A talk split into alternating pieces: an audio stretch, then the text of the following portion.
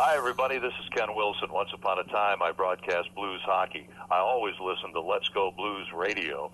It's everything you'll want as a blues fan. Oh, baby. Let's go blues!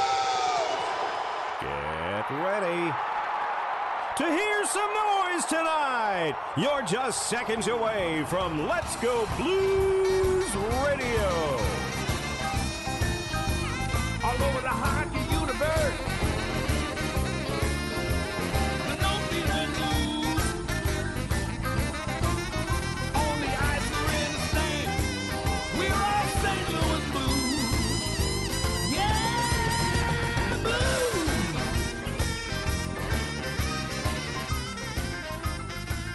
No doubt about it, eh?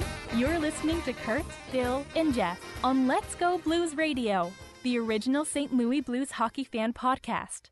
Take it away, boys. Nice onesie. Is it coming men's? Oh, I think you come in men enough for all of us. Anything you folks want to know about the fascinating world of pro hockey, here we go. Welcome to season 8, episode 80 of Let's Go Blues Radio, the often imitated but never duplicated, the original St. Louis Blues hockey podcast. We're broadcasting live on Wednesday, August 26, 2020. This is franchise episode number 266 all time. Your hosts tonight are yours truly, Kurt Price, Bill Day, and Jeff Ponder.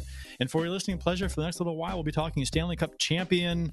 St. Louis Blues hockey. Uh, I guess we can always say that, but we just uh, can't uh, preface it with defending uh, Stanley Cup champion. To interact with the show on social media, you can follow the show on Twitter at LGB Radio. My account is at Kurt Price. Bill's is at Billy Blue Note, and Jeff's is at JPond94. You can follow us on Instagram. We are dual live streaming right now on YouTube and Facebook. And for those of you watching the live streams right now on either of those platforms, first off, thank you for watching the live stream. And second, feel free to comment in the live chats and we'll address what we can during the show. If you're listening to the podcast of this show, uh, we appreciate you too. So thank you as well. And of course, the website is letsgoblues.com where you can listen to or watch past episodes of the show, browse the fan discussion forum, as well as get some cool St. Louis Blues themed t shirts and stickers that help support the show. Whew, guys, um, this show is uh, probably stark, about as stark contrast as you can get. Well, almost as you can get from uh, last season's wrap up show.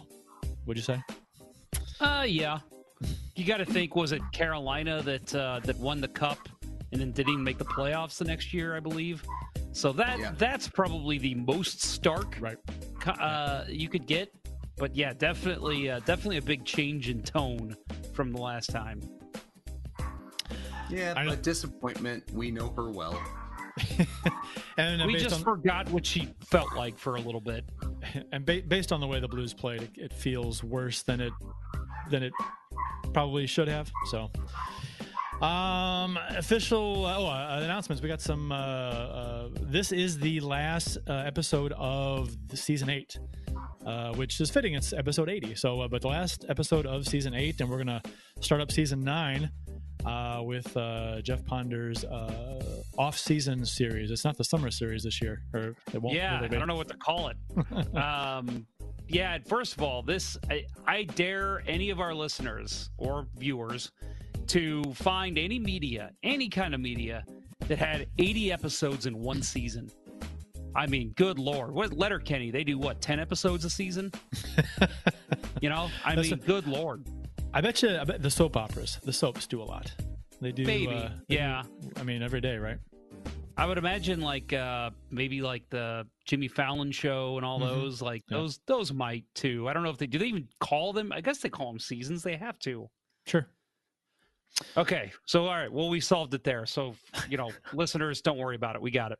Um but uh anyway, uh yeah, so season 9 starts uh next week folks. So uh yes, this is our post-mortem show for the Blues, but uh we are uh, as we do the last couple seasons now we have a show every single week so don't go anywhere um i will go ahead and say that as long as no, there's no crazy blues news that comes out in the next week and we have to do a live show um the next week we'll continue the past to the future episodes uh i i still have uh greg millen release that episode and then i've got a couple more alumni that i haven't talked to yet that uh i will definitely interview. So uh, we got those. Plus, we've got a lot of friends of the show that I wanted to have come on and just talk about things. So uh, if you are a fan of this show, don't go anywhere. Uh, we will not be having the live shows, but we will still be having podcasted shows. We'll still be posting videos on our YouTube and Facebook channel. Uh, so just uh, stay tuned with us because uh, we've got a. I, I was telling them before this episode, telling Kurt and Bill that uh, I signed up for this not thinking we'd ever have a pandemic, and uh, now it's it's. I've had two off seasons in one year, so that is going to be very odd. But I will wait, make myself get through it. What did they say in Back to the Future? The the band when they went took a break. Don't nobody go nowhere. Yeah, that's right. that needs to be a sound clip. Uh, I should have had should have had that ready at the end for the uh, end of the show. And don't nobody go nowhere. Hey, Jimmy Anderson. First of all, let me just say it's one of our listeners. Suck it. He says you guys take more time off than Howard Stern. We don't take time off here, Jimmy Anderson. The hell he what says? the hell are you talking about? You, you show me another hockey uh, podcast that does this show every week during the year, all year long. That's right. Show me. Show me. I, I, that, ain't that ain't one. Uh, there is there is one Puck podcast. Uh, Puck They're the only Podcast, ones okay. I know of. right. But Well, they're they- an at large. They always have something to talk about. Right. We're one team, and we keep it going. Uh, the official beers of episode number 266. Uh, you can follow each of us on the Untappd app on your Android or iPhone. Uh, my account is at cprice12. Jeff's is at jponder94. And Bill's is at Billy Blue Note 33 if you want to see what we're drinking. For those who are so inclined. Uh, Bill, do you have a do you have a post mortem beer? Uh, I do. I do. I have posted it to Untappd. I will display it here. I, I pulled out a big gun. I almost did the Bourbon County tonight. I almost did. Yeah. So as as you know, and this is in my my Untappd description here, uh, I like to go something with a little metaphorical meaning. Like last week was Ryan O'Reilly. Um, this week, um, you know, I, I'm just gonna read this because I'm not gonna remember what I wrote. Um, you know, something you really look forward to once a year, but usually wind up disappointed, like the Blues in the playoffs. That that's how I feel about Bourbon County. Um, love it for about the first couple of sips, and then unless it's really, really, you know, like fresh on tap, it's a little too syrupy, lasts a little too long, and that's just kind of how I feel about the uh, hockey season this year. Uh, Jeff, what you got? Um, I why are you making me follow that? That was I don't know. I- you, want me? You want me to follow? I can follow. No, no, no. It's All right. fine. I'll figure it out. I'll work my way through it. Figured it out. Um, my uh, figured out. My beer is. Uh, I'm going to try to make it a little more positive because this is one of my favorite beers all year long. I look forward to when this comes out every year. Uh, the O'Fallon Pumpkin Beer, and yes, I know it is still 90 degrees here in St. Louis, but um, I just I, this is a beer that when it comes out, I have to go right to the store when I see they have it, and I buy it. It is um, to me, and I have tried a lot of pumpkin beer in my time in Dallas. I tried a bunch down there.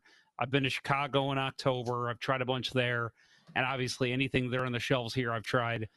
I don't like any other pumpkin beer as much as I like this. The Pumpkin from uh, Southern Tier. What's the name of that place? Southern Tier. Southern Tier. Yeah, that's a great one too, but uh, it's a little stronger than this one. But this is just one of the smoothest beers I've ever had. O'Fallon to me has perfected the pumpkin beer. So uh, cheers to them, and uh, cheers to a great beer season. Which, uh, if you listen during the off season, you'll probably hear me drinking some Oktoberfest as well. And uh, a plus side to the O'Fallon Brewery is uh, their, their one of their buildings did not collapse this week. That's true. That's true. Very true. as the as uh as uh the one of the Lemp buildings uh, collapsed in St. Louis, a part of it did. It, it was condemned. Shouldn't have even been Right, in it was right. It was being used to store bicycles for a nonprofit.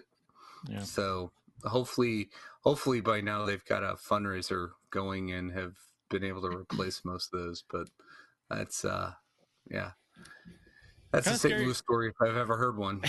kind of a kind Yeah, of a scary no kidding. picture there. I mean, the it, it's it was a rather tall brick building, and it uh, the entire face of one side just kind of just came crashing down in the street.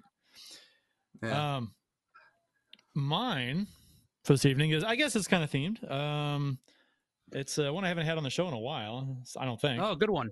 Leinenkugel Summer Shandy. So uh, yeah, it's uh, you know, uh, typically this. I mean, this would be the summer, the off season. So summer shandy. It's a very, I don't know. I had not planned on making any kind of tie-in, and then Bill went and had a good one, and I'm like, well, I'll I'll see what I can do. He screwed I- both of us. I, I enjoy the summer shandy.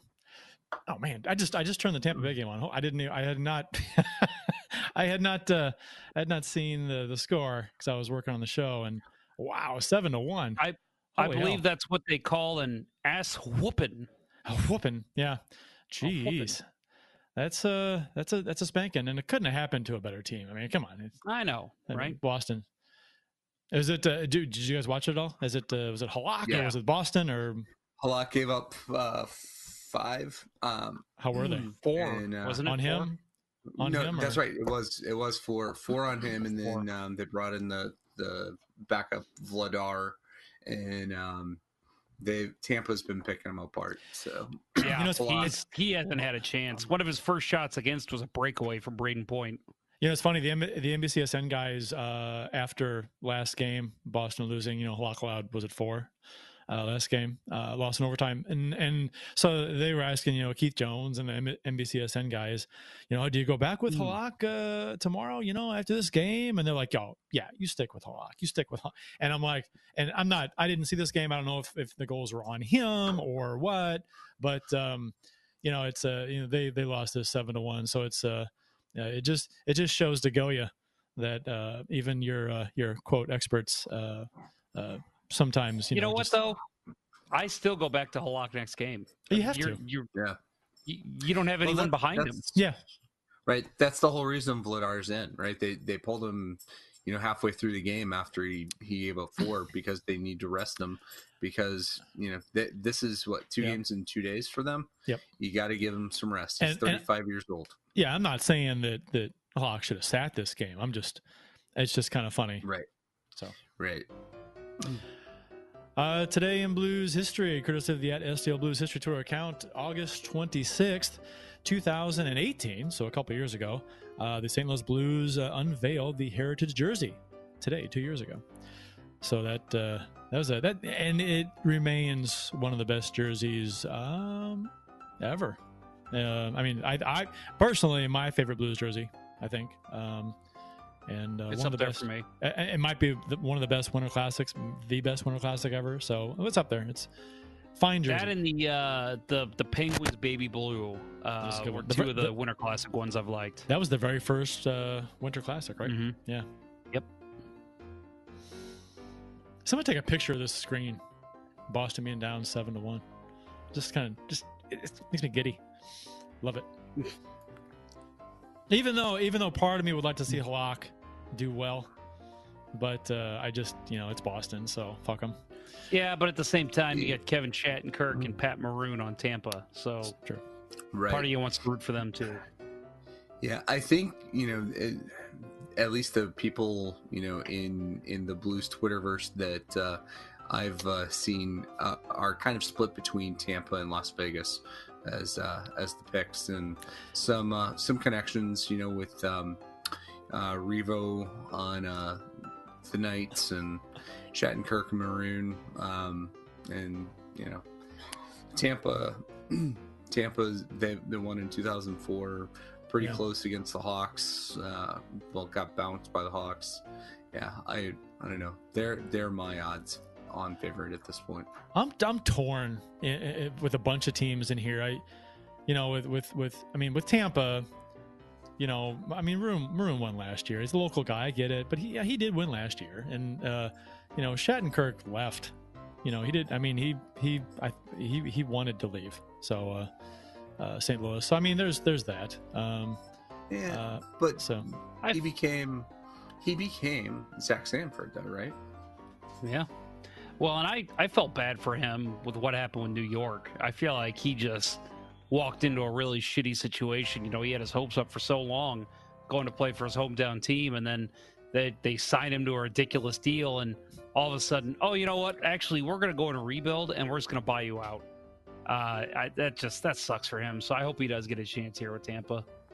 Well, how often do I you have see that? no ill will towards him. How often do you see that happen though, with with a, with a player going to his hometown team and just not performing, or it doesn't work? You know, I, like even last year with, I mean, Maroon had uh, uh, a decent playoff, had a couple of big goals in the playoffs, um, but but was we- invisible for most of the season. yeah, right? he was awful. wasn't He was god awful.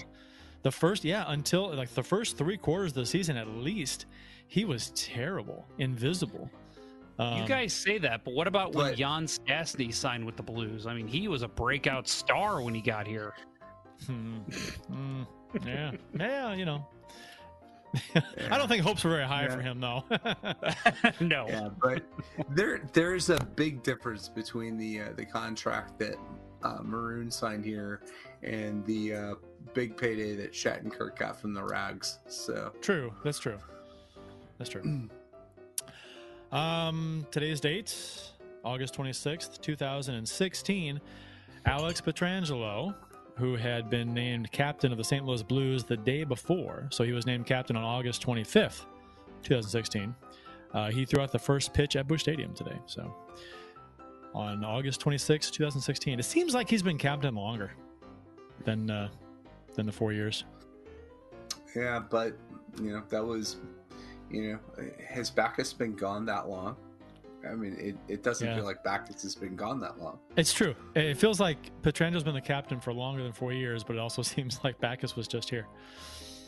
Um, yeah, it's funny because in uh, the one of the past the future episodes we interviewed, I had uh, Curtis Sanford on. And looking up his stats, he played with a rookie David Backes, and I remember seeing that and thinking, "Oh, I definitely need to ask him about that. Everyone's going to want to hear about that." But then I'm like, "Wait a minute, David Backes hasn't been here in like four years. Like that's weird. It does not seem like it's been that long." Uh, rapid fire tidbits from around the NHL.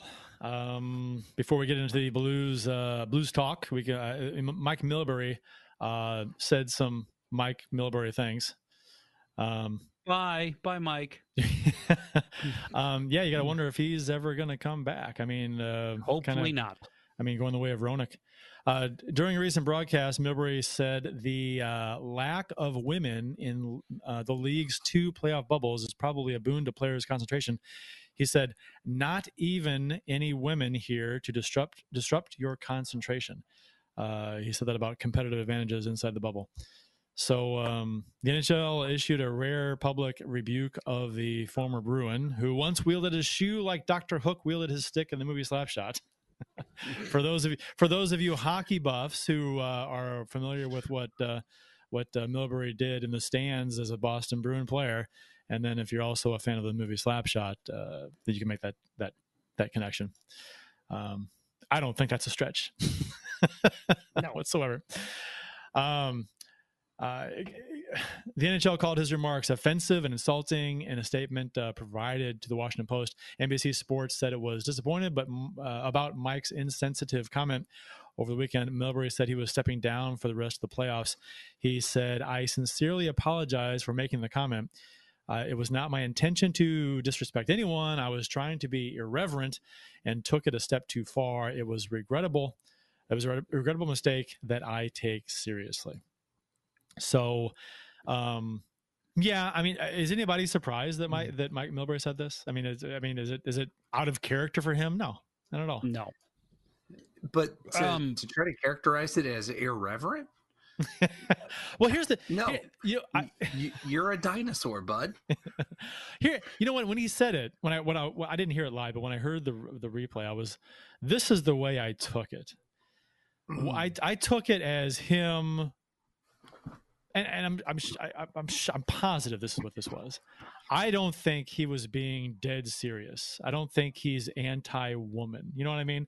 I don't think I agree. he's like, you know, oh well, you know, women are just are terrible, and maybe he is, but I, I'm gonna I'm gonna give the benefit of the doubt. I don't I don't think he's that way. I don't think he's he's gonna come out and just be hateful towards women on the air. I think he was trying to be over the top, sarcastically funny, and, and to get a rise out of any women that may have been there that weren't. You know what I mean?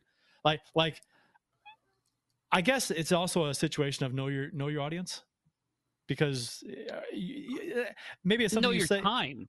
Yeah, your time. And, It's not something you say in 2020. no, and maybe it's something you say in, in mixed company in a private setting. Um, if you know your you know your audience, like Roenick, exact exact same thing. Um, you just it's, you probably don't want to say it live on the air, even though I probably get what he meant, and you know it's funny because it's sexist kind of a thing, um, which is way different than saying something that's just flat out sexist. Um, so well, and I uh, think that's I think that's why he said it was was that was the joke. Yeah. Like to be sexist. right, yeah, and you're right. I think in a in a private setting with your buddies, having a couple beers, you know, oh, what's the perks of not being in the bubble or of being in the bubble? Well, they don't have to have the distraction of women around. Like that's a joke that a guy makes to any other guy, but you just, especially at this time, that's just not a joke you make at, at this juncture. And while he shouldn't have said it, um, I think, and I, I'm not defending Milbury whatsoever here, but I do think that a lot of people took the comment like he was dead serious. You know what I mean? I think I think there was a lot of outrage in with that in mind, which I don't. That was I don't. I'm pretty sh- almost positive that wasn't the case. Um, Well- but you know, but I but I, I, I do think- understand with that, that he should not have said it. No, I think the the pitchforks have been out for him, and rightfully so. I mean, so many people all, throughout this year's playoffs, throughout last year's playoffs, myself included, have been saying it's way past time for this guy to be off the air. You know, Mhm. f- promote Anson Carter, put him inside the you know inside a you know a, a color commentary team. You know, it's I, I just I don't think Milbury brings any any insight from you know from his playing days, and I I definitely don't want to hear what he has to say for you know from a management perspective. Uh, Right. I I drafted Roberto Luongo and uh, traded him away for nothing.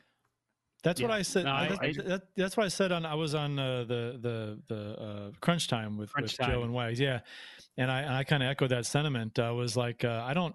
He, I agree with you, Bill. I, I don't think he brings you. You you would think a former coach, a former player, would be able to bring a little more insight into the the the uh, finer finer tuned items of the game, like locker room um, um, scenarios, uh, what they're talking about in the locker room, what they're you know on, on the bench, what's being discussed, um, stuff like that. I, I don't I don't get that from him much at all. If I, if you're going to be uh, on the if you're going to be a former coach, former player, and doing that job, bring your expertise. And I just don't see it. I mean, he makes. Uh, to be honest, I've said this before.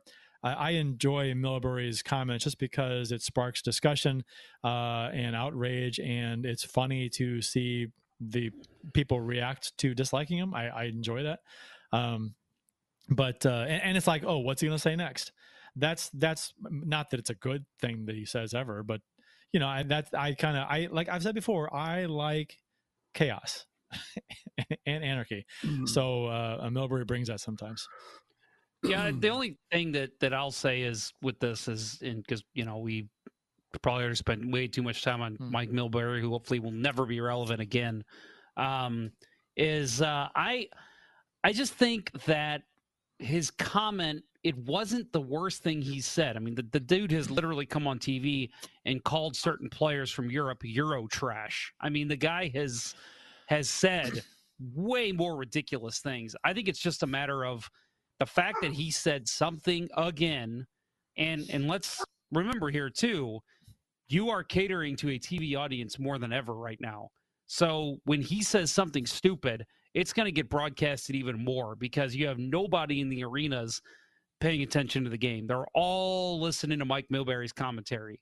So when he says something stupid, it's going to get out like wildfire fire more than usual. And right away too. I mean, people were posting videos of that 10 minutes after he said it. So Yeah. yeah, it's a matter of of he just he said it, and I think it was the NHL and NBC saying, "Oh my God, Mike, we have had your back for so long. We can't do it anymore. You, It's- this is the final strike. It's the it's and, and know the environment. I mean, the, especially in today's society with with with with with the way things are. I mean, uh, things are changing, and uh, you just can't you just can't do that. Uh, uh, Bob Rakowski in YouTube chat says Blues get knocked out. Now I got to hear about Milbury. I'm in hell, aren't I? So yeah, a good point. We'll move on. Um, Hey, let's let's put it like this real quick, Kurt. Uh, this is the last time in all of season eight you'll have to hear Mike Milbury's name. Good point. Um, on a semi-related note, and it's, it happens in baseball too. Uh, Tom Brennaman, uh, for I mean, this was a big deal. This was far worse, far worse. Um, and and he he uh, uh, he's been relieved of his duties uh, with Fox Sports and uh, and the Reds uh, announcer. Uh, yeah, he. Uh, he was uh, for those of you who don't know he was caught on uh, on mic uh, coming back from commercial the mic they were live he didn't realize it and he was having a uh, he made he was caught saying that live on the air you know that referring to what they think was Kansas City as being the a homosexual slur capital of the world so and then and it was an F uh, dash dash I don't want to say it on the air even though as a kid I said it a lot and I didn't know what it meant Yeah, it's one of those Yep. things I'm like Bundle Jesus sticks, right? yeah, I didn't know what it meant. I'm like, oh, I thought it meant, I, just thought it meant jerk. You know, you're a jerk. Well, and here's the difference between the two. Again, Tom Brett or uh, yeah, Tom Brennaman. I've I don't know. Maybe he said stupid things before. What he said versus what Milbury said. Oh. Uh, I think what he said. That's an instant. You're gone. We Oh. can't have that. I don't care if you have been a model employee for 30 years. You're gone. You can't say that on the air. Whereas Milbury was, dude, how many times are you to put your foot in your mouth? Like, eh, you know, so it's, it's, it's, you hear it in, in all walks of sports, but yeah, that one was get, get the F out. You're done. We don't, we don't, we can't have you employed anymore. Yeah, and Brennaman, you know, he is he's second generation. He's he's kind of like Joe Buck in Cincinnati, right? He does football for Fox. You know, he's done national football games there. He's He's good. He he, He's he is a very good broadcaster. But it it was the thing that I found most, you know, interesting was He was good. listening to him listening to him come to like he's going through the thought process you know when they come back after the next commercial break and and he's realizing the implications says i don't know if i ever get to put these head this headset on again Yeah. after tonight i apologize but you know I like that. I you know I like the human element of that, but then to see his his official you know public press release start off with "I'm a man of faith," like that's gonna save you, bud. yeah, yeah. Right. That like that means That- anything to this. That just means you're an old white man, right? Just just He- be sincere. Well, don't of- don't try to say you know that you, you're a Christian and you should be forgiven. You made a mistake. Own it. Well, yeah, and and I don't know. and he he said that's not who I am, and I, I- I've heard a lot of people say that. I've heard a lot of people hmm. say that about you know when they get caught saying something on the air or whatever, mm-hmm. or they they or or, what, and, and they say, "Oh, that's not that's not who I am." What the hell? It isn't. You were you, that's you were you having a conversation. want to be defined that way, but you just defined yourself that way. Yeah, because that was a conversation that you were. It wasn't. You weren't on the air trying to make a stupid joke. That was a conversation you were having, and you could tell by his tone he wasn't joking around. I don't think he was joking around. Um, he he didn't say he was joking around. He didn't. I mean, he didn't imply that whatsoever. So it's just like that's who you are. Don't say it's not who you are. It's it's it's, it's who you are. Uh, you got caught being who you are. That's what the problem is. So um, yeah, if if if that wasn't who you were, then you wouldn't say those things. But you did say it, and so that's who you are. So whatever. Anyway. um yeah and what's and right and this is the last thing we'll talk about real quickly before we get to the blues is that the the milwaukee bucks they uh, i've never seen this before. I, we don't we've never talked basketball on the show and i don't care to but this is unprecedented. Um they boycotted their playoff game tonight and they didn't play because of the uh because of uh, uh a decision to they following the police shooting of, of Jacob Blake in the team's home state of Wisconsin. Um, Blake, who was is, is a is a black man, was shot in the back by police on Sunday. It's a broken record with you know the the social issues right now.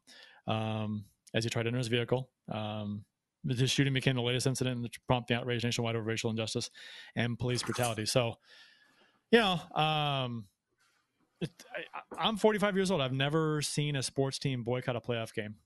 I've seen social issues in, in sporting events, but never, never this. I, this is this is nuts. Well, I love what somebody said. You know, um, all for it, it was like for all the people who complain about them um, protesting the national anthem. Well, how do you feel about them protesting a full game? Yeah. Like, are you going to listen now, kind of thing? Um, and I'll say too, I don't know if you guys saw this that they were playing the Orlando Magic, Yeah. and apparently they they kind of said they didn't weren't they even said they're not protesting. They they were going to forfeit the game. Mhm. Uh, they were okay with forfeiting it in order to do their protest, and uh, the Orlando Magic said, "No, we absolutely decline. We do not accept your forfeit." That's which I thought was was very classy too. oh yeah, oh yeah, yeah. And uh, then, of course, the NBA canceled all their games, and I think uh, the Milwaukee Brewers also uh, said they will not take Yeah. the field tonight.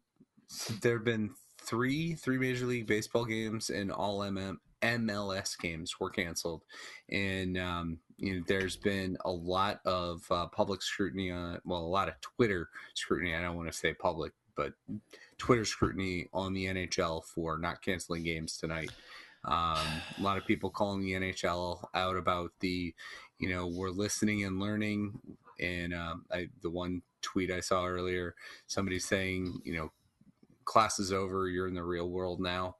Um, so a lot of pressure on the NHL for for going ahead. Uh, Matt Dumba, the head of the uh, NHL uh, or the Hockey Diversity Alliance, um, calling the league out for playing games tonight. Um, a lot of uh, a lot of national media joining in on that. Um, so unfortunately for for the game that we love, um, it it's being cast in a negative light in in, in reaction to a lot of this. Um, and I know a lot of a lot of fans and a lot of people that listen to this show aren't going to agree with it.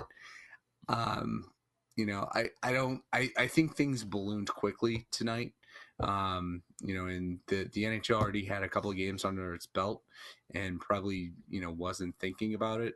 Um, but I think at least the the game that's going on now, um, Dallas, Colorado, they probably should have said, you know what, we'll we'll think about it and come back tomorrow. They're in a bubble; Yeah, they have plenty of time to figure it out. I don't. Um, I don't really, honestly, want to comment too much on on all that. I'll just add that uh, the fact that the NBA had the had its players' backs and kind of continued to to cancel the games, I thought that was a a big move by a professional sport, a professional organization to have the backs of their players, and and obviously, I think if there was one NHL team that came out and said that too, if you know the uh, there was a team in Wisconsin or you know whoever, if it was the Colorado Avalanche that came out and said we will not take the ice tonight, I think the entire NHL would have followed suit as well. It just um, took a matter of of one team stepping up and say they're not going to play, and and that didn't happen in the NHL. So they uh, they went ahead and and just said, yeah, we'll we'll continue games. I wonder if, uh, I mean, uh, it's it's no secret that that that hockey is predominantly white, and the the fan base is predominantly white. Um, I wonder what kind of backlash the NHL would have had. Um, not saying that that factored into it. I don't know, but I, I, it, it would have been interesting to to to see if there would have been any backlash for uh, if the NHL had canceled games tonight, or if they do cancel them tomorrow, or or whatever. I that, I mean, this is all unfolding, like you guys said, very quickly, and and uh, not a whole lot of time to think about it. But uh, uh, I'm curious as to, to if if if that's going to happen. I mean, I you know to to some degree it will. Um, and I'm sure it's, it's happening in, in, in the NBA and, and as well. I mean, even it is, it is what it is.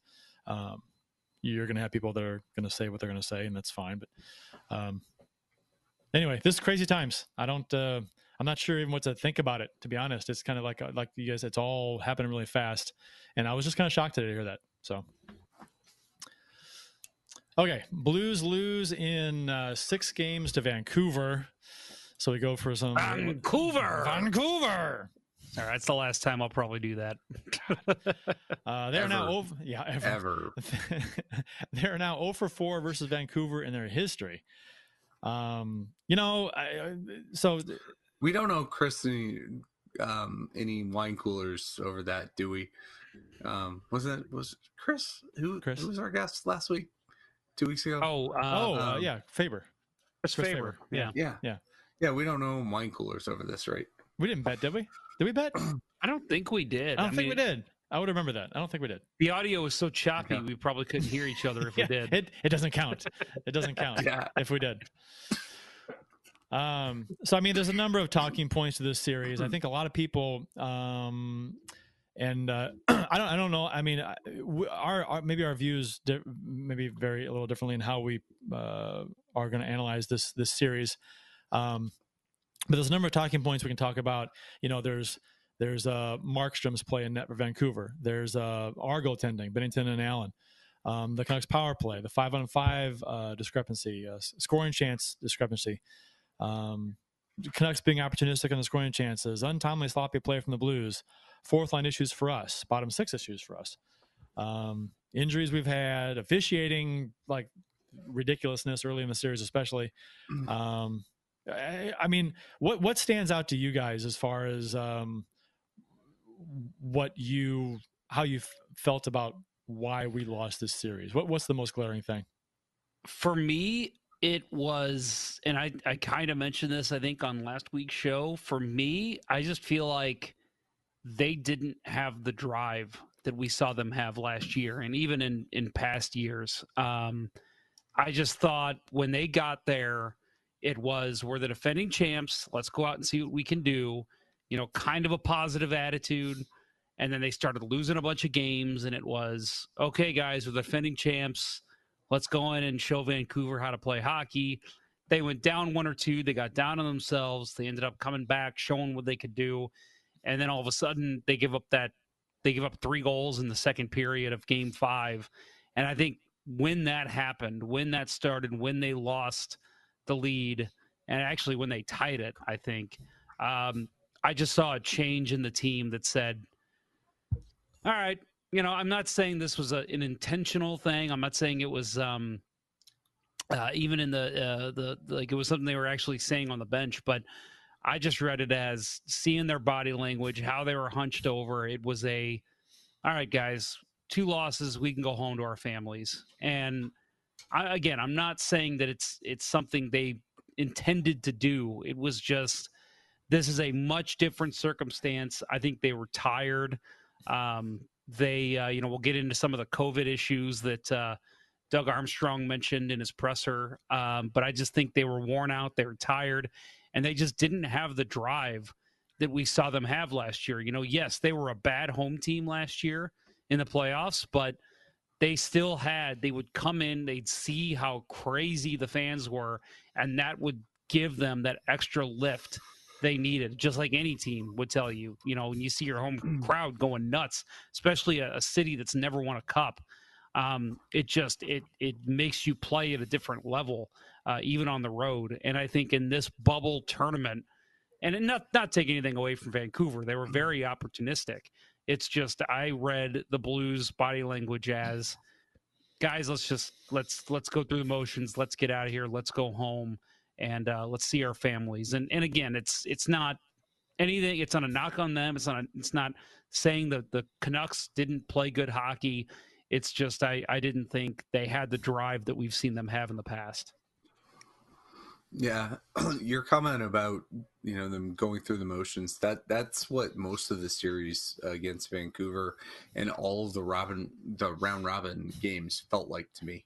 Um, you know that it was like you know uh, contractually obligated to be here, um, but not really bought in.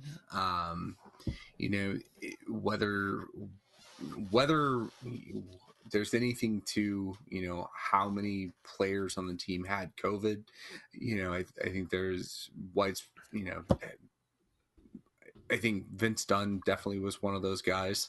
Um, you know, he'd been held out um, for some of the practices.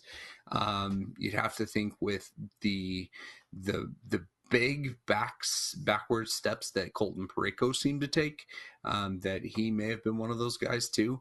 Just didn't seem like he had the energy, the um, the energy, the focus to to play full hockey games. Um, you you wonder what that you know if the if we'll ever you know truly find out you know if the NHL releases any data um, you know, as far as how many, you know, not even individual players, but how many players per team actually had people test positive before getting there, um, what the effect would be. But certainly, you know, it was a far cry from the the team um, that that found ways to win last year. Um, you know, I, I think you know the fact that other teams, especially you know your the, the younger teams, um, you know, use the time to you know had more energy. You know, the the Blues, you know, going into the playoffs, and they played a lot of hockey last year, and I'm not going to say that that's a, an excuse for why they're so so tired going into this the, the playoffs because you know everybody had this, the same amount of layoff um, but other teams had a lot more energy, and you know Vancouver. Vancouver figured out a way after Game Four uh, to to beat the Blues with speed, um, and I think that's that's what the series ultimately came down to. Um, the the Blues controlled the game, controlled it through you know the, the same methods that they they did getting to the cup last year. Um, solid forecheck, grinding teams down, wearing them out. Um, but Vancouver just they persisted, and um, they were a much faster, uh, crisper team than the Blues were through the rest of the series. Um, you know, I, I, think that they didn't have enough energy to to to to bring that same style of play consistently um, to to beat a younger, speedier Canucks team in that series. Here's my thoughts on I, I, agree with you guys. I, I, the the Blues had issues this series, um, and it was puzzling as to why the Blues weren't playing as well as they should have been. Um, uh, and and hearing the the info today about twenty percent of the team uh, was tested positive for for COVID before uh, the bubble, and uh, and and pretty much almost everyone on the team had symptoms of some kind um, as far as you know, but they didn't test positive apparently. But uh, it, but it affected most of the team. so that that I mean would help explain some of the uh, the the the issues the team may have had. Or the like you're watching the game, you're like, what's going on? They don't look. They look completely out of it. They look like a Mike Kitchen team. Um. So I and but uh, with all that said, uh, they outplayed Vancouver in this series. Blues didn't I, in in games one through five, uh, and even parts of Game Six. The Blues outplayed Vancouver. The problem is, is that Vancouver was the, the Blues would make a mistake. It was a bad mistake, and the and Vancouver would come down and, and be in the, the Blues net um, was it Scandella and Parayko that collided, or is it mm-hmm. Gunnarsson, Gunnarsson and Parayko? Oh, no, they, Scandella and Parayko. Scandella and Parayko collided. That was that was embarrassing. That was yeah, that was, was pee wee hockey mix up stuff. That was bad. Um, and that that puck went in the net, and then uh, uh, De La Rose stepping on the puck, and then uh, the, it comes right back the other way. Uh, three seconds later, it's in the net. Um, that, that, and that, that's that was kind of the story. Each game, there was a goal or two like that that just ended up in the net. And our goaltending just couldn't save the day on yeah. those chances. I mean, uh, you I mean, your goaltending, your last line of defense, when your last line of defense isn't isn't saving the bacon from the team in front of them, uh, and the team in front of you is uh, is playing. I mean, is out playing to the team, but when they do make mistakes, that Vancouver they're making them to the wrong people. They're making them to Horvat. They're making them to Pettersson. And the, yeah. the wrong guys have the puck on their stick, and and they're burying the chances. And the goaltending has not come up the save. I'm not I'm not blaming one in particular thing over the other, Um, even though goaltending does it, it has a spotlight on it, it always Mm-hmm. Does. Uh, they're the last line of defense, like I said. So puck ends up in the net, every- all eyes are on the goalie usually, unfairly, quite often too. Uh, that's not always fair. Um, Uh, and uh, uh, all the, all In that I'll add to series, I that think it's point. totally fair. Yeah, and and all that I'll add to that point is that they last season the Blues would make a mistake and Jordan Binnington bailed them out every single time, and that's why he became known as this big game goalie that you could trust to make the big saves for your team. And this year he simply wasn't that guy. I don't. I know his numbers were atrocious. But I don't think he played that bad. Just like Jake Allen, I thought they played fine. It was just he wasn't coming up with the monster saves when the team needed him to, and then they could come back. Okay, Binnington just bailed us out. Let's go score a goal. You know that just did not happen this whole series. As far as the the Blues outplaying the Canucks go, I mean, you, if you look at the advanced stats and the there's uh, hockeyviz.com has a has a, a nice, easy to read charts and graphs about how you know game flow and shot tide stuff like that. Um, based trends in the game to see how the how the play is going, who's getting the better of the play, who's getting the better chances, um, stuff like that. Uh, and it's like it's like a flow chart kind of a thing. And uh, the Blues had the edge in pretty much every game on that chart. So and so it was it was a very frustrating series to watch because honestly personally Vancouver did not overly impress me in this series. Uh, they had a few players that played very well, including their goalie was he stole the series for them. Um, and I, I and I say that with the Blues not playing very well. So the Blues didn't play the way they should have. Uh, Vancouver didn't I mean, they didn't do a whole i mean they didn't they, they were outchanced heavily in most of the games outshot by an average of 11 per game uh the scoring chances the, the blues have like was it 80 of, of, of 40 shots the last game and and uh f- uh, the vancouver had 40 blocks or something like that Yeah, um it was nuts attempts, 40. Yeah. yeah. yeah, I mean that's insane, uh, and I mean, and, and that's a credit to Markstrom and and their defense blocking all the shots. I mean, the Blues they put the puck towards the net.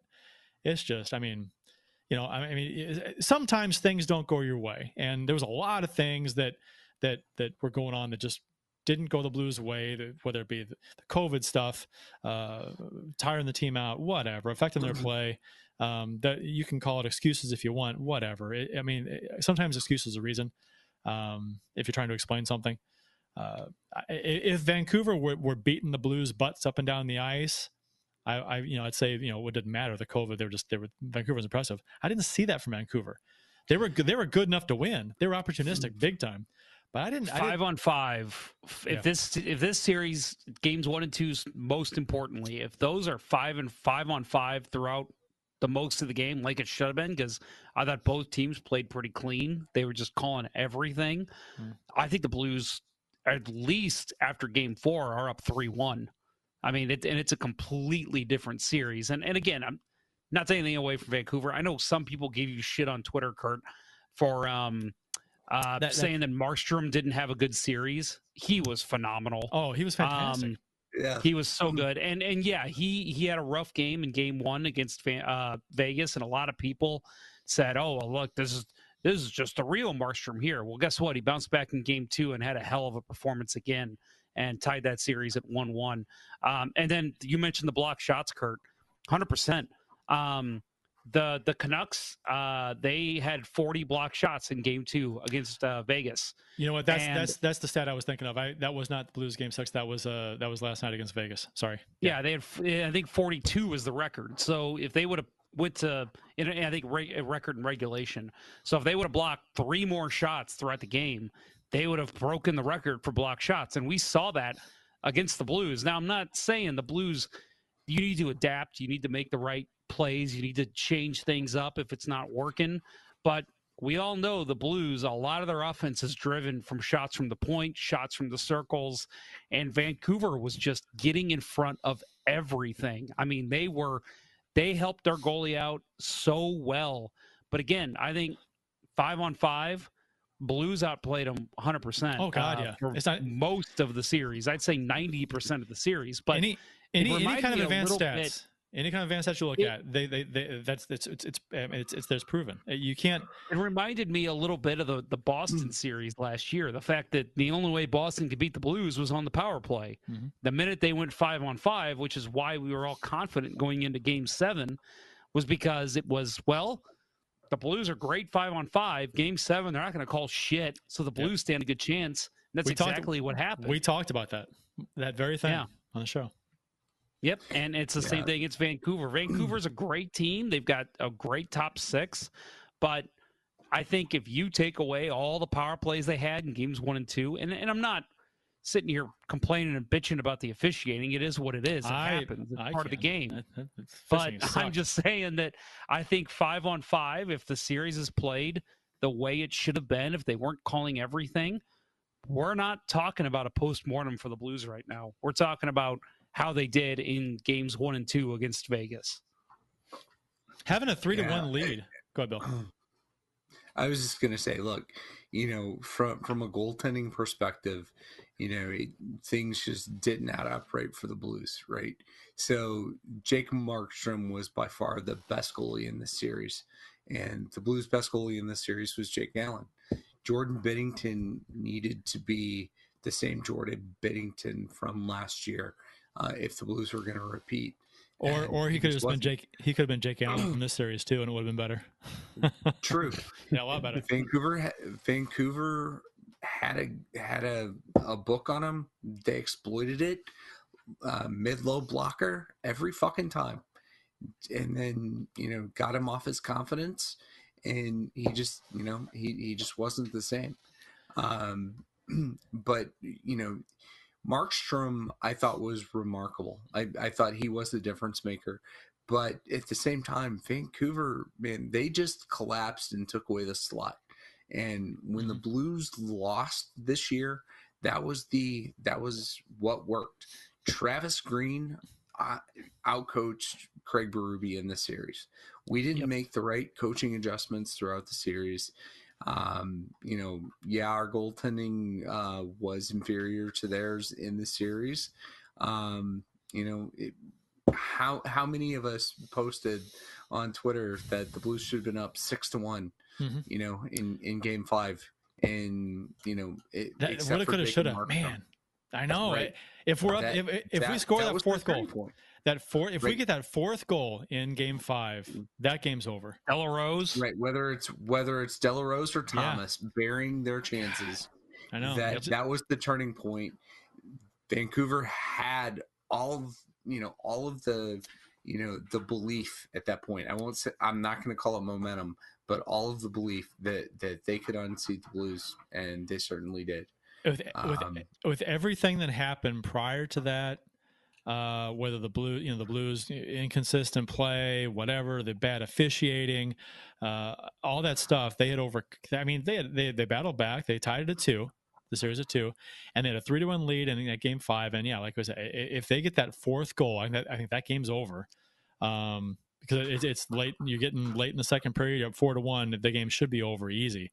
And the Blues, you know, they should have been able to sit on that lead um, and it just and it fell mm-hmm. apart. And yeah, that that you, that you could even with all the other crap that went weird before that, they still should have won the series. they really should have. And that was the moment that, that six minutes in the second period when they scored those three goals. It was just like, well, the wheels just came off, and now we're down three two. Uh, and, and and the third period in that game, we didn't come out like we wanted to tie it. I mean, it was a we didn't. If you look at the game flow charts, we didn't dominate that period like you thought we would. I think we may have outshot them, but they weren't. They we didn't have the better to play. They weren't Um, high potential chances. No, no, they, it wasn't. Yeah. It wasn't a good third period, and we almost tied it late, almost. Uh, with the you know, but it was like what if if it did go in, which it didn't, I don't think. Uh, it was a good second after the whistle, so after the buzzer. Yeah, yeah, it was no Nazem Kadri No, in the round robin. The- the- I, I got my hopes up for like a little bit when the Blues raised their arms. Like maybe they saw it go in before the buzzer. maybe it's a Nazem Kadri again, but no, it was what it wasn't. Even So let me ask you guys two two uh, two options here. Um, two things to me that could have absolutely affected the series and, and changed the outcome. Uh, one, Vladimir Tarasenko comes back from surgery and is just Vladimir Tarasenko again. 100% player, phenomenal, you know, out there making chance after chance. Uh, or two, Jordan Binnington plays like we saw last year in the playoffs. Uh, which one would have improved the Blues' chances more, in your Ben- opinion? Binnington, Binnington, Binnington. all day. easy. Yeah. The, the the Blues the Blues won all season without Tarasenko.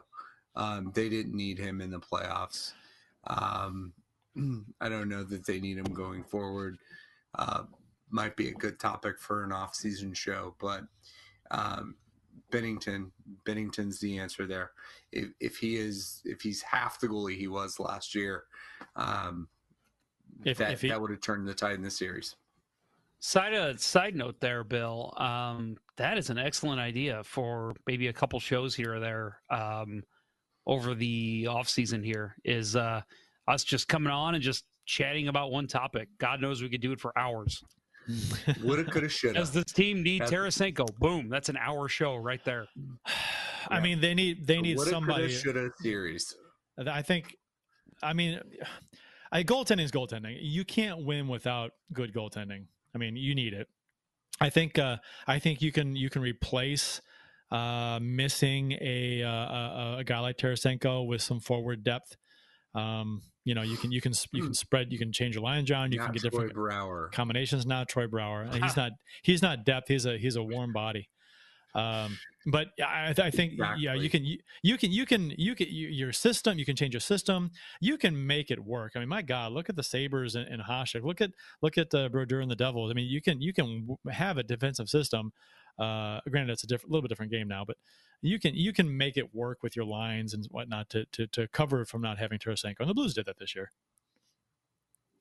Uh, speaking of Tarasenko, his shoulder was announced today that uh, uh, he will need surgery again for the third time on this uh, shoulder. Uh, he'll be reevaluated in five months. It's like a broken record. We just heard this story.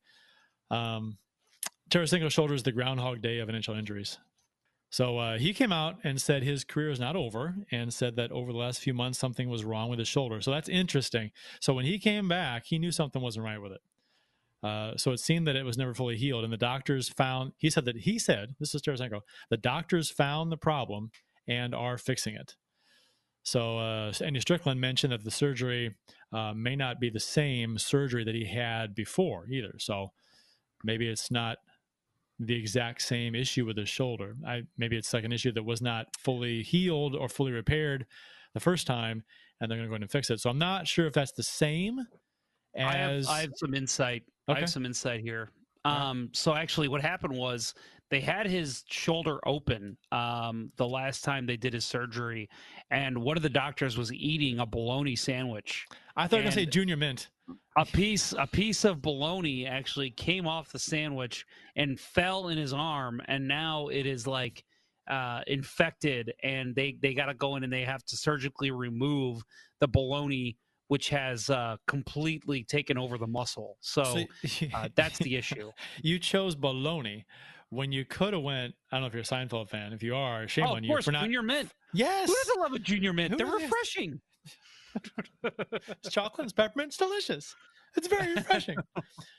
um, but yeah, so uh, Tarasenko also said after talking about Blues fans generally being amazing and supporting of him and his family. Uh, this is a quote from him. There is a different group of people, haters, and the ones who is laughing, make predictions, make fun, and send bad message to me and my family. God bless you and all your family. Hope no one will ever text things like this to you or to the one you love. Instead of this, just wish me a good recovery.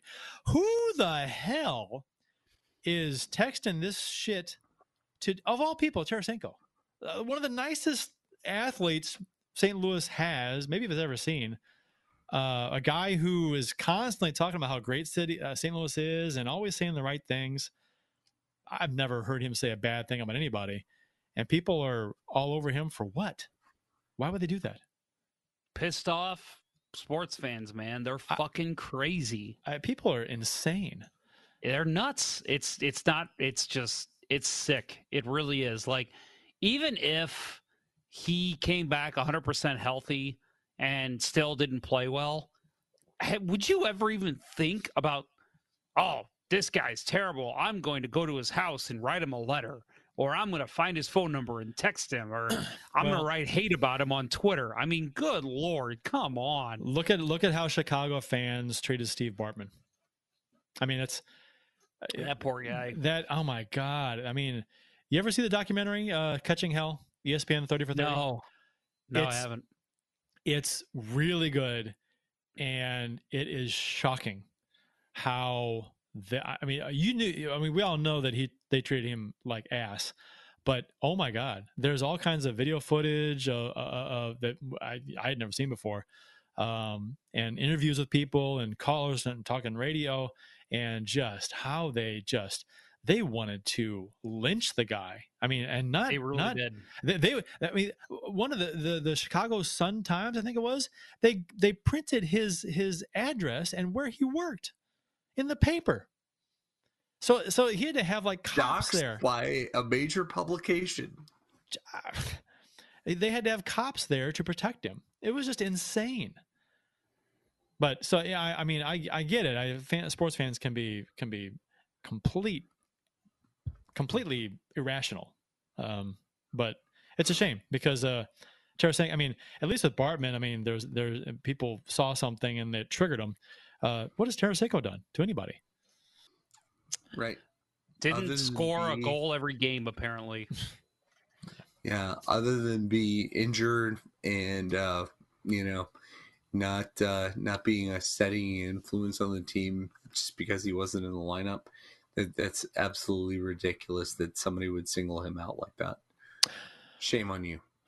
Uh, Vince Carpenter in the YouTube chat says, uh, "Hey guys, uh, Jeff, I saw your tweet. The tweet of you playing roller hockey. You should play with the camera on all the time and make YouTube videos out of it all the time. Do that all the time. Oh, all the time. I don't know about that. We so that was uh anybody who saw that. Yeah, it was it was pickup. Uh, a couple friends and I got a rink uh, over at Queenie, and I thought, you know, I've got this action camera. I've never really used it before, so I brought it out there on the rink with me, mount, mounted it to my helmet, and uh, that was the first thing I said. Was I'm like, what asshole is going to try and shoot this off my head first? You know somebody's going to try. Luckily, so I, I looked at the guys that were on on both teams, and I said, "All right, the white team, which is the team I was on, most of the guys that would try to do that are on this team. So I'm going to join the white team because Was it uh, whites versus blacks? Is that the way you guys it was, it? it was white versus. Shut up! I'm just Shut up! I'm it was whites versus color. pulling a Mike um, Milbury. That's all. Never I know Don't you me. are. And all right, well, the NHL is going to have to send out a message condo- con- condemning you. Come at me. Come at me. um, but anyway, no, I uh, uh, that was a lot of fun and something I will do more in pickup. But but yeah, I'm afraid if I did that in uh, in a real game, that would probably be an issue. Uh, Pietrangelo, um, when asked if he'll be back next season, this was like right, you know, the end of the, the, the press conference after uh, they were eliminated, which uh, he's in a bad mood, first of all. He goes, uh, when asked if he'll be back next season, I'm not going to answer that. We'll find out soon. When I heard that, I was like, man, that sounds, that was harsh. He sounded bitter and, uh, and but I'm, you know, but later on in another interview, he goes, obviously I want to stay a blue. Of course I do. It's the only place I've known professional hockey. So this is obviously important. This organization means a lot to me. So, uh, what do you? I mean, what do you think? I mean, we we've we've we we are in the off season where in the in the next couple of months, uh, we will probably see whether he is signed or not, um, or or go elsewhere. So, uh, do you think? Do you think he will be back? Yes or no?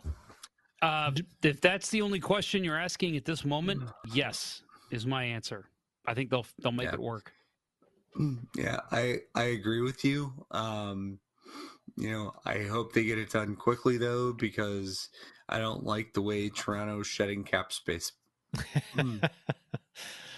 Yeah, Uh, I think I think if they're going to get him, they need to get him signed before that period when Toronto can because what they have like it's usually five days before July one that they can start negotiating with uh, potential UFAs. You got to get him locked up before that. So you got to start shedding salary as soon as you can.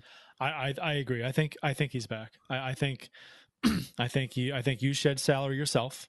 I think you move Allen, you move a guy like Bozak, um, and uh, I'm assuming the NHL is not going to award the compliance buyout. I mean, wouldn't we have heard by now? Yeah, Uh, I think we would. That that that should have that should have been known before uh, the trade deadline, right? So um, Yeah, I I don't I don't know. Um, I I think they're you know these are special circumstances.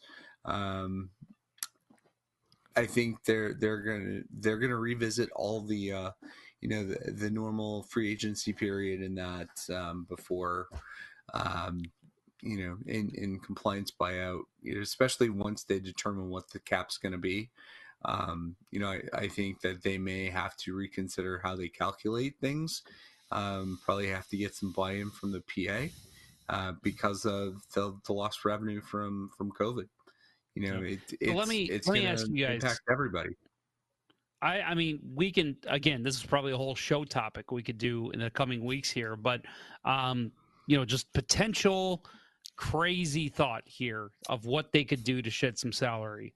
Um, the Detroit Red Wings, they uh, so everybody who probably saw and many listens to this show, Robby Fabbri was just re-signed to a pretty large deal, five Um, million over two years. something like that. Yeah, I think it was like two point eight five per or something Yeah. like that.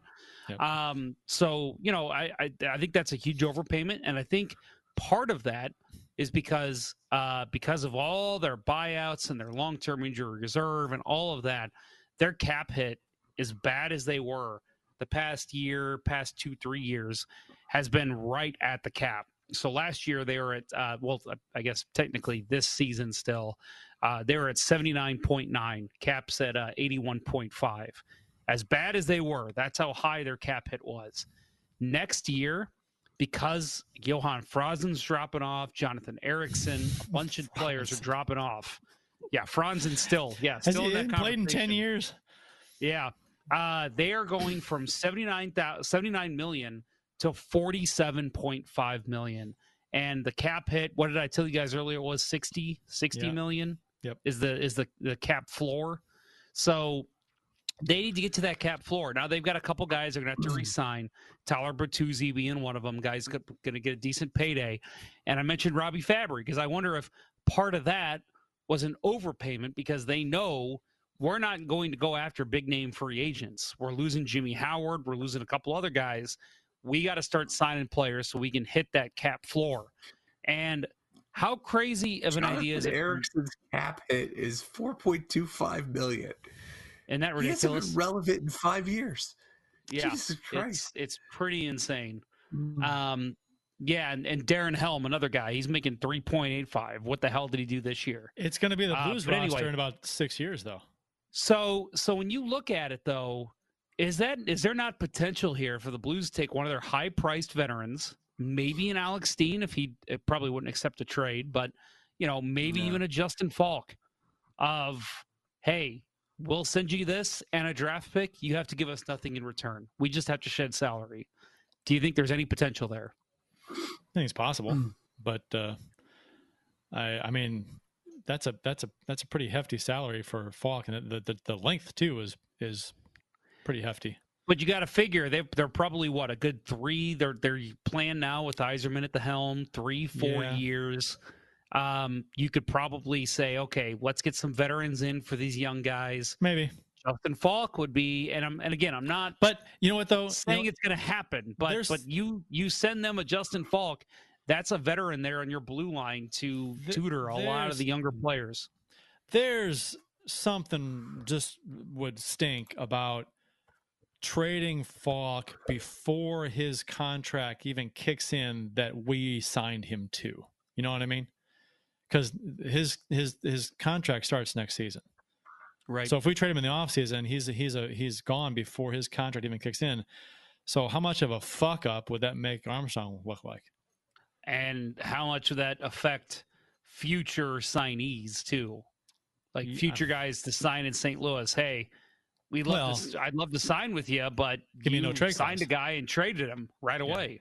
Yeah.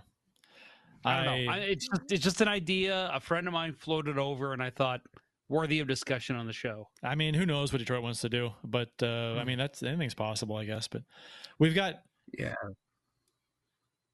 well, I was gonna say, we've got uh, uh, other free agents in this offseason. So just with a quick yes or no, because we, we we have to show up. Uh, free agents this season, this offseason, are we've already talked about potential. So yes or no on De La Rose. He makes nine hundred thousand dollars. Uh, well, he's an RFA, but uh, let's let's let's ignore the RFA UFA for a moment. Uh, do you want to see De La Rose back next season? League minimum, yes. Anything above that, no.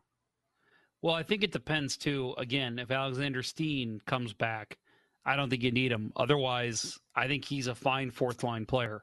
So stick him out there with uh, Sonny and uh, and Barbie. Brouwer. But if Dean's back for sure, then no, I don't think you need him. Brouwer. As a coach, No. yes, Uh, coach is fine. Done. He's an RFA, so he's coming back. But Mm. Well, he certainly hasn't earned any kind of pay raise, bridge contract, um, prove it deal. I think I, that- I take it. I think that's a given with the But, uh, RFA. yeah. Yeah, yeah. After his playoff, I, I, you know, So right now Armstrong's got all the clout, all the bargaining weight in that situation. Yeah, if he comes back, you know, if if some other team wants to give us whatever, you know, couple second round picks that we get for him, you know, let th- him walk. I think I think uh, people have been saying that oh we gotta you know, we gotta sign Pietrangelo and Dunn gotta have room for Dunn too. I'm thinking you know what I mean it's not going to take that much to sign Dunn a couple year bridge deal, uh, maybe what 1.2 something like that um, tops maybe. Kurt, I, I saw a conversation you were involved in where somebody was talk was debating that Dunn is a better defenseman than Parayko. Who And said that? oh, this was probably about a month ago, probably even before the, the season came back. I was involved in that Um, conversation. You were, yeah, somebody said it to you, and it was a huge argument. I'll, I'll try and find it. But anyway, Good. I uh, no, I, I could not disagree with that more. And I even said this last year after the Blues won the cup Mm-hmm. that if there's one guy that I could look at on that roster and say, yeah, you could probably replace him, that's Vince Dunn. I mean, I, I like Vince Dunn. I like him in this lineup. But with what the Blues have coming up, Tyler Tucker, Scott Perunovich, um, yeah, Mhm. I just I think he's replaceable. Perunovich, Perunovich, man, like that. That's the guy that, eh, you know, eh, Next year I. I think is is the pressure on on Dunn. I think you get Dunn to sign that that prove it deal, and uh, let Perunovich give Perunovich every opportunity to play in NHL games next year. You know what? And, phew, I, I, I'm, I'm, you know, Dunn's 23. I'm, I'm, I'm high on Dunn, uh, just because of his age. He's, I mean, he's 23 years old. He's, he's got a few years before he's even in his prime, start the beginning of his prime for a defenseman. So, I mean, uh, I, I'm, uh, he needs work. Um, he's up and down. Um, but I think when he's, when he's playing well, he's pretty effective and he's a pretty, pretty significant offensive, uh, contributor. So, um, yeah, I, I, I mean, he's an RFA, so he's coming back. Just a matter of, you know, what's going to be a, probably, like you said, a Bill Bridge deal. Um, so, so, and then the following offseason, there's a shit ton of currently free agents. And without any discussion, since we have to go, uh, a quick yes or no on these guys. And these are, uh, I'm not, you know, RFA, UFA, whatever. Um, okay, Steen. No. Winnipeg, Schwartz, yes, No. Bozak, No. no, Sanford, Yes. yes, Barbashev, Yes. yes, Thomas, Yes. Kyrie. yes, yeah, it's- Kyrie, Kyrou, yes. yes. Gunnarsson, Prove it deal, but No. no, Binnington, Yes. Yes. And assuming he's still here, Allen. No. No. Okay. Uh, next for the Blues, possibly the Winter Classic. That may kick They- off the next season. You know what though? If the pandemic is at all still in effect and we're still doing the, there's no way they even play the Winter Classic, right? they'll cancel That's it. made. That's made for the the people at the stadium. It's But you not know what? made for TV. No, you know what? I think it. I think it. You don't even see the fans on TV. I think. I think that's a better TV game than what we got going on right now. Oh, I, I disagree. I. I I, think. I, think I think the Winter Classic is not fun to watch on TV. I, think it's much more fun to watch on TV than in person.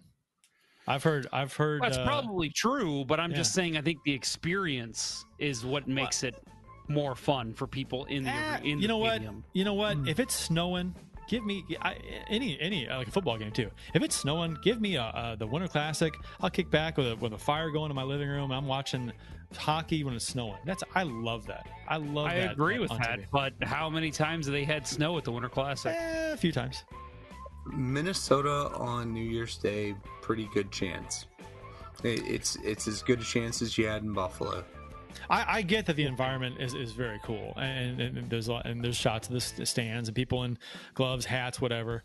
Um, I get it, but um, I, I think I, I think it'd be. o- I, I now, if you're asking me if they would cancel or not, I'd probably lean towards them canceling it. Um, do we get a reschedule? I don't know.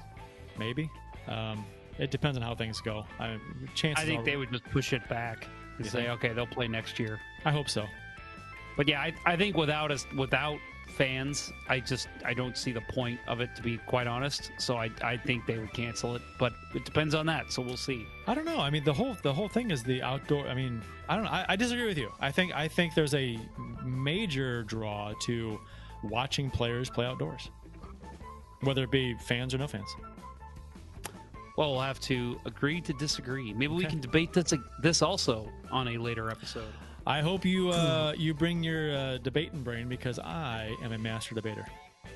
I am always ready to debate with you, Kurt Price. Uh, so I know we're we're so folks we are closing up here. Um, you know we sorry we can't go longer, but uh, good lord, there's a lot of chat going. Uh, I do know that uh, first of all, they um, uh, there was a question I believe from our friend. Um, I'm a drawing a blank. Oh, it was Austin. It was Austin Lynch. Uh, had said uh, earlier asking about um, what they're going to do for next season, the bubble. Um, I'm going to retweet something right now. So, folks, if uh, you follow me on Twitter, jpounter94, you can check out what I'm talking about. But uh, again, this is something we'll probably discuss uh, over the next couple weeks. Uh, the idea of having four bubble cities, rotating all 31 teams in those venues in eight game increments. Um, and they have no indication if these cities would all be in Canada. That's from John Shannon. Uh, J Shannon HL is his Twitter. Uh, but that is definitely something we will discuss in the coming weeks. Um, and um, I, I do think the bubble works. I think the MLB has proven, and I think the NFL will prove as well, that if you play without a bubble, it's not going to work. So I think that if they are going to have a season next year, uh, and and unless there's a um, there's a vaccine coming, uh, I do believe that uh, we will be seeing more bubble hockey, uh, just in in a few more bubbles instead of just two.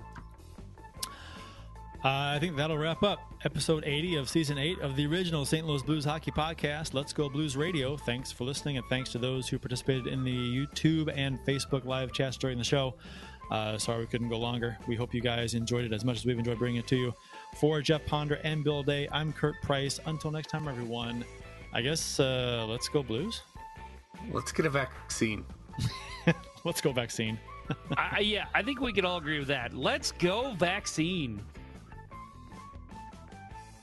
Uh, the Chiefs are at home tonight against Sport at the War Memorial at 8. Good seats are still available. I think that went very well.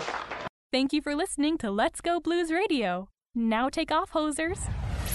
Well, there's 90 minutes of your life you'll never get back. Sorry.